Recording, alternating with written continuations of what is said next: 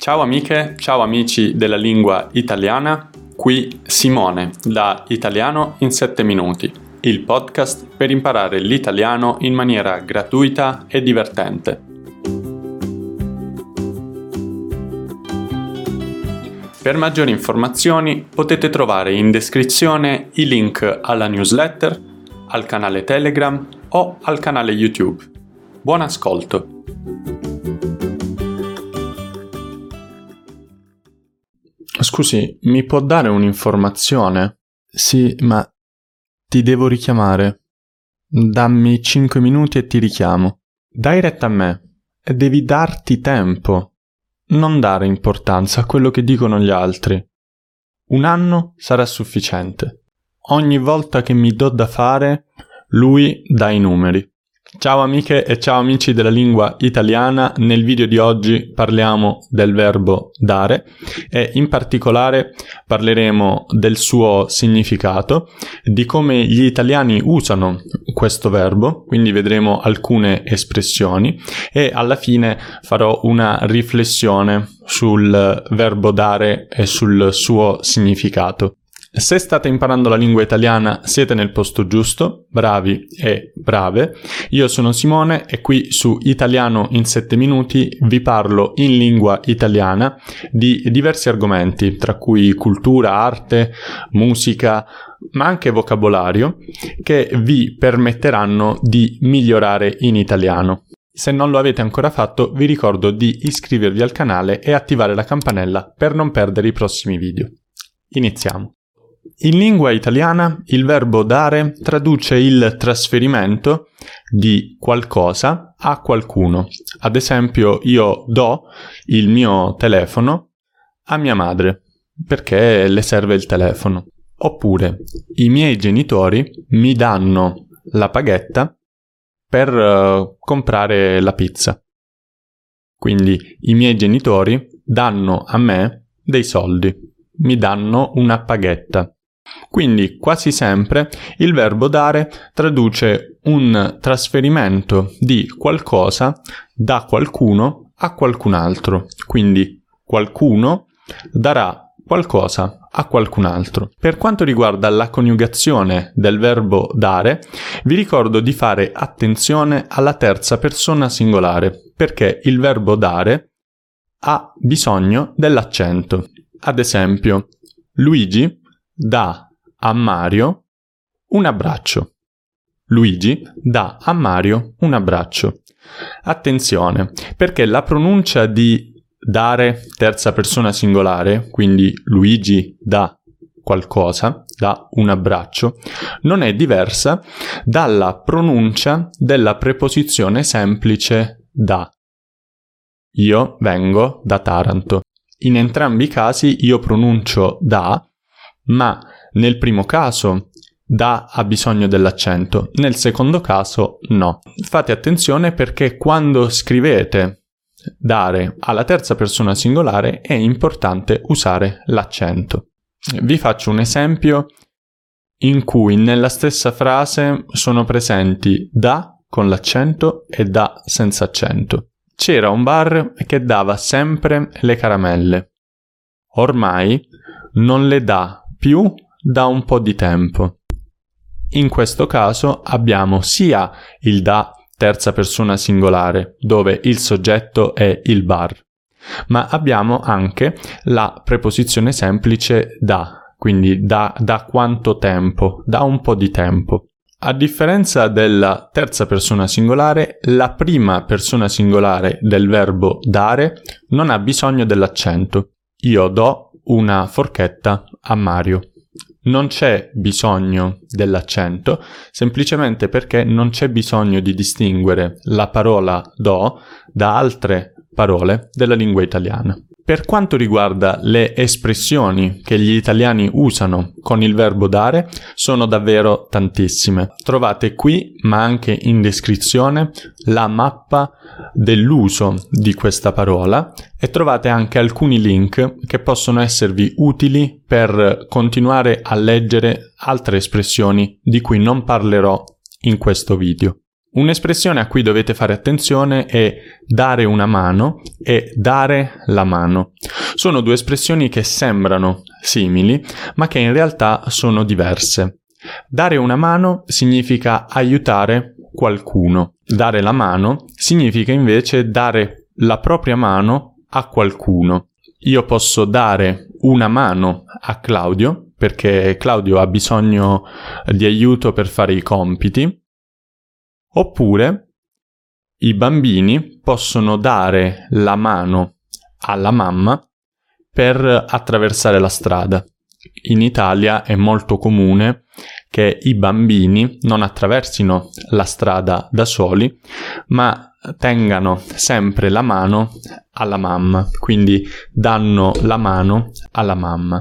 Quindi ricordatevi di non fare confusione tra dare una mano e dare la mano. Dare importanza e dare attenzioni sono due espressioni che si riferiscono all'ascolto di qualcuno o di qualcosa. Ad esempio, io do importanza a quello che scrivete nei commenti e quindi cerco di fare i video che mi chiedete di fare. Oppure eh, Luigi dà sempre molte attenzioni a Mario. Significa che Luigi ha sempre molto riguardo verso Mario, è sempre molto attento alle richieste di Mario, quindi ascolta sempre quello che Mario dice, gli dà attenzioni oppure dà attenzione a quello che dice. Un'espressione molto simile è dare peso, ma in questo caso il peso non è riferito ai chilogrammi, ma è riferito all'importanza di qualcosa. Molte volte è usato per parlare delle parole. Io do peso alle mie parole perché ho paura di sbagliare, quindi do peso a quello che dico. Significa che faccio attenzione a quello che dico. Darsi da fare, in questo caso il verbo dare è usato in forma riflessiva, quindi avremo io mi do da fare, tu ti dai da fare e così via. E in questo caso L'espressione traduce l'impegno di qualcuno a fare qualcosa. Ad esempio, io mi do da fare in casa. Significa che io mi impegno in casa per fare quello che è necessario fare o per fare quello che serve fare. Per esempio, io mi do da fare per imparare la lingua italiana. Significa che mi impegno a studiare o a imparare la lingua italiana. Come vi dicevo prima, esistono tantissime altre espressioni che si formano usando il verbo dare più un sostantivo. Ad esempio dare voce, dare spazio, dare tregua e tante altre. Vi lascio in descrizione alcuni link dove potete continuare a studiare. Prima di chiudere il video, volevo condividere una riflessione sul dare e sul significato che noi diamo a questo verbo. Tra pochi giorni sarà Natale e quasi tutti nel mondo occidentale lo festeggiano. Esiste in tutte le culture, in tutte le religioni, un momento in cui si dà qualcosa per festeggiare qualcosa, si fa un regalo a qualcuno, decidiamo di dare qualcosa a qualcuno.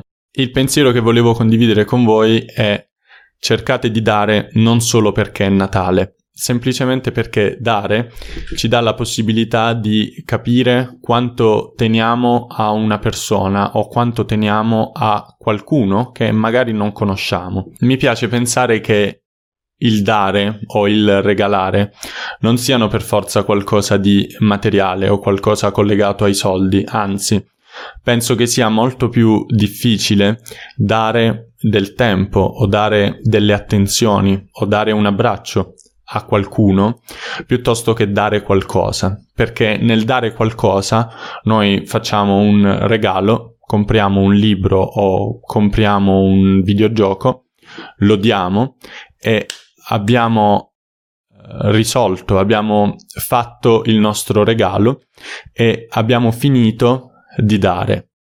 Mentre penso che Natale sia un ottimo momento per pensare a quello che davvero possiamo dare a qualcuno, che probabilmente ne ha bisogno e possiamo dare sempre qualcosa in più, sempre qualcosa che sia più collegato alle emozioni piuttosto che agli oggetti. Può essere un abbraccio, può essere una parola di conforto per qualcuno, può essere una chiamata con qualcuno che magari non sentiamo da tanto tempo, oppure può essere un caffè con un amico o un'amica che ultimamente non abbiamo visto. Quindi dare diventa un'opportunità per pensare meno a noi stessi e per pensare un po' di più all'altra persona. Magari potreste pensare di dare una possibilità in più a qualcuno che uh, vi ha fatto del male, vi ha fatto soffrire. Anche il perdono quindi diventa un dono, anche il perdonare qualcuno diventa dare qualcosa, dare un'altra possibilità. A proposito di doni e del verbo dare, volevo dirvi che ho finito di preparare il sito su cui ci saranno tutte le risorse per studenti della lingua italiana.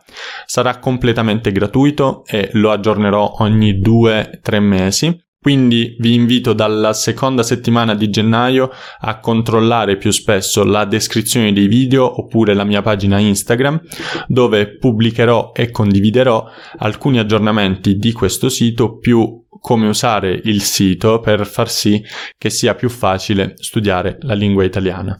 Come sempre, grazie per essere arrivati alla fine del video. Io vi do un abbraccio virtuale e come sempre ringrazio chi mi sostiene economicamente su Patreon, Kofi o anche TP e vi do appuntamento al prossimo video. Vi mando i miei auguri di buone feste e di buon anno e ci vediamo nel prossimo video. Ciao!